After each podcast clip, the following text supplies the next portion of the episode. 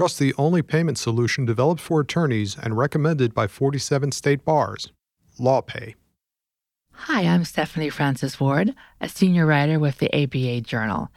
In the more than 20 years I've spent talking to well known attorneys who love their work, I've learned that many have great advice on matters both in and outside the law. And sometimes I'll ask them about things they know now that they wish they had known when they started their careers. We wanted to share some of that advice with listeners, so we've created a special series Asked and Answered, Lived and Learned. In this episode, I'm speaking with Michelle Coleman Mayes, a former federal prosecutor who has served as general counsel for various publicly traded companies and now works as the New York Public Library's general counsel. Welcome to the show, Michelle. Thank you. So, you have served as a mentor to many new lawyers, and it seems like you often give them advice about how to advocate for themselves, which can sometimes be a difficult conversation.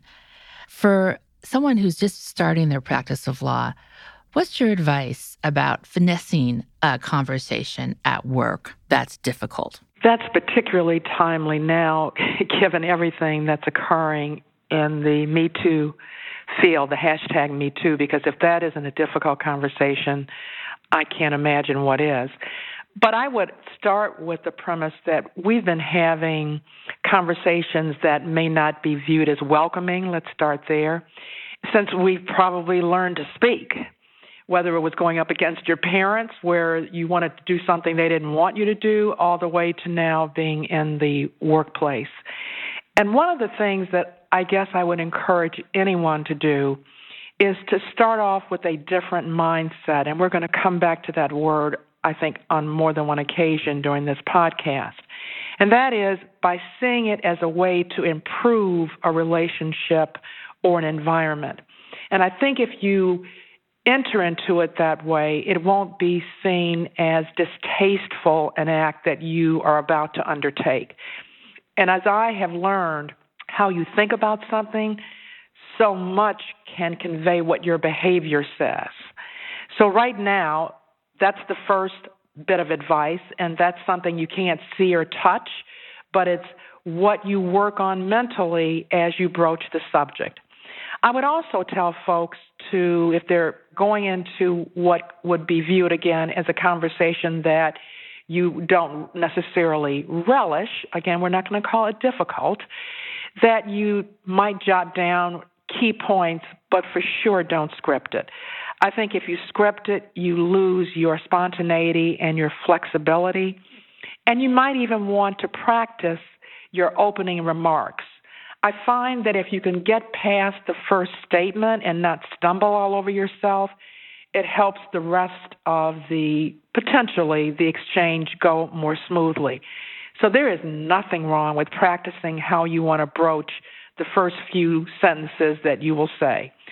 I think you also need to be sure, particularly if you're in a position of power, and I say that advisedly because having a conversation shouldn't depend on whether you're the one who is the manager or the leader. Indeed, I think your question, Stephanie, would presuppose that the person who wants to have the conversation may be in a less senior position. I think those conversations are just as appropriate to have. But you need to go in again with this mindset of this is something that I'm doing because I want to improve a situation. And likewise, be open minded. Don't go in assuming you know the answer or what the person is going to say to you how you, again, show empathy and the ability, I think, to listen is going to have a lot to do with how this exchange is received. So I'm curious. It seems to me that if you approach a conversation like this as a way to improve your relationship, you're going to have less anxiety going in. I mean, many of us, I think, would have less anxiety going in. And that's going to make you maybe more present and comfortable with having a good conversation that will improve the relationship. Do you think that's true? I think so, because just think about it. If you go in ready to do battle versus I'm going in to listen, once again, your mindset is radically different. One is I'm going in to prove my point, so I don't even want to hear what you've got to say. I just want to see how much I can get across to you everything I'm thinking, versus I want to know what you're thinking too. Did I miss something? What do you have to add to this? Do I have all the facts? And I have found, and this is absolutely the case, that there are times when you broach whatever the topic may be, and the individual on the other side is someone you may not have a strong rapport with. There's a good chance of that. And what I would say, apropos of the title, What Did I Wish I Had Known Before I Started? You have to work harder to listen to someone you'd rather not hear talk. Right. I just wanted to ask you, Michelle, where are you speaking to me from? You sound even more authoritative than normal. I'm in a building that's over a 100 years old with 12 foot ceilings, so I may sound like I'm in an echo chamber. No, I'm just in my regular old office. okay. Which is at the New York Public Library headquarters, correct? That is correct. Which is an iconic building, but it does have some liabilities when it comes to the acoustics. Right. So, we're going to take a quick break for a message from our sponsor, and we'll be right back. Did you know that attorneys who accept online payments get paid 39% faster on average than those using traditional payment methods? With LawPay, the only payment solution offered through the ABA Advantage program, you can accept client payments online, via email, or in person, no equipment needed. Visit lawpay.com slash podcast to sign up and get your first three months free. And we're back. So I wanted to go back to what you were talking about, about viewing the chance to improve a relationship with someone rather than to have a confrontation. Let's say you are a new lawyer and you feel like you are not getting the same amount of challenging work as some of the men who are your peers on the trial team. How can you talk to your boss in a way that improves your relationship with him or her and solves your problem. This very much relates to an area which also relies heavily on mindset. And I don't know how much you've looked at the work that's been done on grit. The Commission on Women, which, as you know, Stephanie, I chaired for three years until this past August, has invested a lot of time and research dollars in applying this concept to the legal profession and to women in particular. And if you go to the website, we actually have a toolkit coupled with the research, and we recently published a book which captures the stories of women that we viewed euphemistically as gritty. And one of the things that it teaches you is that you have to have behavioral persistence in the face of adversity, and eventually that's got to be coupled with the sustained, passionate pursuit of your goals. So, going back to the example you gave of an associate who notices that the men, the younger men, or the men associates are getting better work assignments than she is, there's actually a vignette in that toolkit with exactly that fact pattern because that is something that is regularly encountered. And even if you aren't positive that you're being treated differently, you certainly have the suspicion or perception, and as you know, perception becomes reality. And so, one of the things it talks about is different approaches to having a conversation. Here we go back to the conversation about your opinion, your gut, that, you know, I don't think I'm being treated the same way.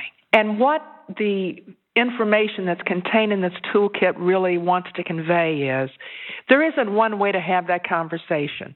You can do it through potentially someone that else in the law firm. You could do it through someone who's assigned to work with associates. You could do it with a partner. You could do it with a more senior. There are many, many paths that you might choose to use to explore am I getting the short end of this stick? And it doesn't say there's one way to do it. That's a critical thing. But what it does encourage people to understand, simply keeping your head down and accepting your fate is not what we're advocating. That indeed you owe it to yourself and potentially your career to figure out what's really going on here. Because what if you find out all of a sudden that you're coming up short in your performance? But nobody has told you that. When you have a feeling in your gut that something's not right, do you think it's always best to address it with whoever is involved in that, or maybe to wait a bit? But I think sometimes we wait a bit with feelings in our gut and we don't, it gets worse. If you're trying to use your gut for or your hesitancy as a way to justify not doing anything, like, oh, I'm being unreasonable, I'm jumping the gun, you know, my gut's not really telling me the truth here, it's just me having a bad day. No, that's one of the things when I look at the things that I was talking about and having conversations. And you know what I want to call them instead of difficult conversations? I want to call them worthwhile conversations. And once you do that, that frames it very, very differently. It doesn't matter that it's on a topic that's messy, but it still says it's worth having. So now go back to your question about is every conversation worth having? No. I think you have to pick and choose and use your judgment as to is this a time when I really want to invest in this topic versus maybe something else that's much more important to you. So I think you have to once again kind of go through this gut check yourself of is this a worthwhile conversation to have? And not put it off just because, as I say, it's messy. But maybe give yourself 24 hours after something happens to think about it or think about your response. It can depend, Stephanie. For example, I'll give you something that I have seen take place. I'm observing someone doing a presentation, and they are really doing some basic things that anyone who knows how to present would never do. For example, turning their back to the audience, and this is this is literally what happened in one of the presentations I attended. Or reading the entire time, never making eye contact with the audience, ever. Now, should I wait until two weeks, three weeks later? Frankly, I sometimes will pull the person aside and say, I have some observations of what you've just done that I'd like to share with you. Do you have time for me to do that? Notice something else that I think is extremely important. If the conversation is worth having and you're standing in the hallway maybe that's not signaling what you want to signal if it's, you know, done in such a inopportune time. A hallway is frequently not the best time to have a worthwhile conversation or in the bathroom. Although if it's empty, maybe that's okay. And frequently women do find themselves in an empty bathroom because all everybody else is in the men's room. But coming back to my point here, I think I would take the time to tell that individual what I observed because it's recent, it's fresh. So it depends. So I'm assuming you probably did uh, talk to this person, and I'm curious, uh, what was their? How did they react? You know what? People say that they want constructive feedback until they get it. And so you have to be prepared for someone to look at you almost stunned that you even bothered because this person did not report to me. They were not in my shop even. They were in a different area of the company. I still think I owed it to them to give them a few tips, which were so easily corrected. This isn't like saying, go back to school and read Sophocles. This was saying, here are a few things you can easily do to improve your delivery. And so once they understood that I was being sincere, people have a BS meter. we all do. You can call it your gut that they didn't think I was just trying to demean them, you know, to ruin their day. Then they said, "Oh, thank you." And I said, "If you want to have, you know, more discussion about it, stop by and see me." So again, I think you have to gauge when it looks like it's the right time to say something versus I should schedule a meeting to have the conversation and set aside an hour to do it. And the other thing I want to weigh in here, on occasion it takes more than one meeting. You know, we all have this instant gratification need. I'll have the conversation and the world will be better.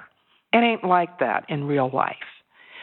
So you need to be realistic that while you may open the door to the conversation, you may need to actually have more than one to get to the real meat of the matter and get to a positive outcome. You know, I'm thinking also on the positive side, if this is something that requires more than one meeting, you have all these backup meetings to learn from with your communication style in terms of what works and what doesn't. True. I always also would say to you that in the example you gave again of an associate who thinks they're being not treated fairly, because that's really what it comes down to. I am not being treated fairly, and no one likes to exist in an environment where that's their sentiment. You also, again, can use lots of ways to, rather than rushing into a meeting with the individual who's doing the assignments, go back to the different paths you might take. There are other associates that are your peers, even, that might have insight for you.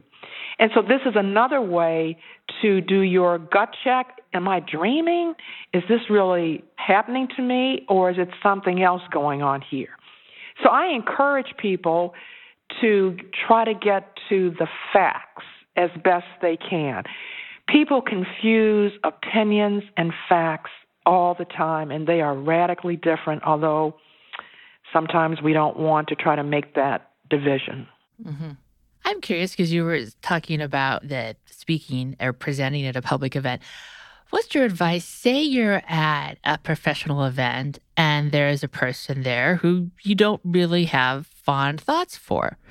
How do you advise interacting with that person at the event? One of the things I think most of us know is that there's some safe topics that you can broach safer than others you know, rather than going up saying, How do you feel about sexual misconduct? That would be the last thing I would ask someone that I had no rapport with and didn't like. But instead, I would know something about their work. People always like to talk about themselves. That's never been in short supply.